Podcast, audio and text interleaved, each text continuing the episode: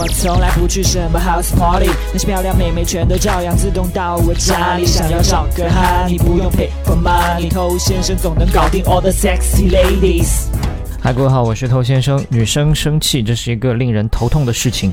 很多男生在女生生气之后呢，就开始拼命的跟她解释，甚至去贿赂她，给她发红包、送礼物。然后你会发现，你可能开头这么做一次两次，哎，还可以。但次数多了呢，妹子对你的这种方式，她也产生了抗体，她的脾气也变得越来越大，你去哄她也变得越来越难。相应的，你的钱包也变得越来越扁，是吧？这个价码在不断的攀升，所以你要去解开妹子为什么生气，这简直就是一个世界难题，就太多原因了，重要的、不重要的，有意思没意思的。所以，如果你想去找一个完全不生气的女朋友，这个是不可能的。你找到的话呢，这应该是人类奇迹了。那我们今天就来讲一讲，当妹子生气的时候，你应该怎么做，让这个气氛变得没有这么恐怖呢？嗨，你多久没有恋爱了？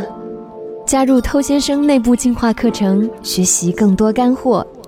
微信了解一下，b a d t o u。OK，我写的迷你电子书《恋爱偷心术》，如果说你还没有看到的话呢，可以去添加微信 b a d t o u 来进行领取。大妹子生气，那她肯定是因为你嘛，对不对？哪怕她真的不是因为你，她也可以想方设法的变成是因为你，反正你就认栽。那你肯定要去解释。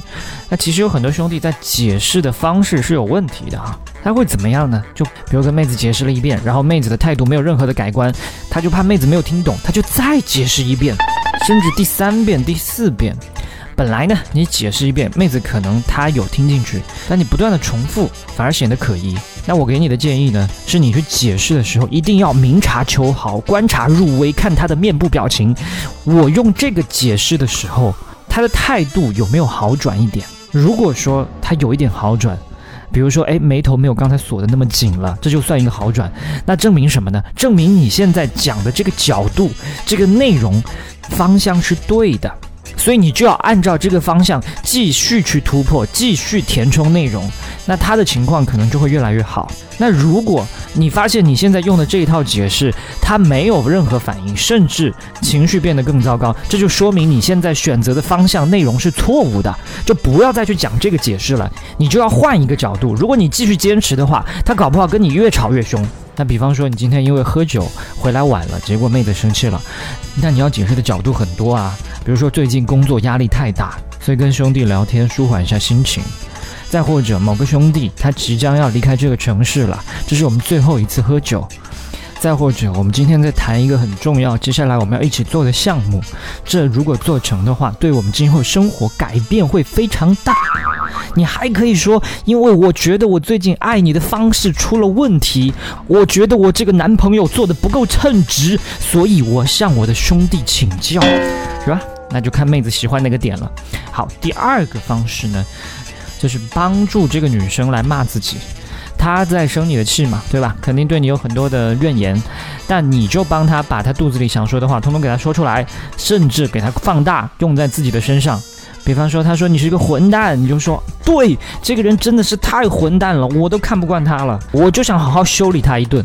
我从来没有见过这么恬不知耻的人，女朋友这么好，可是他呢，有负到应有的责任吗？没有，这样的男人还有女朋友喜欢他，简直不知道哪里收来的福分。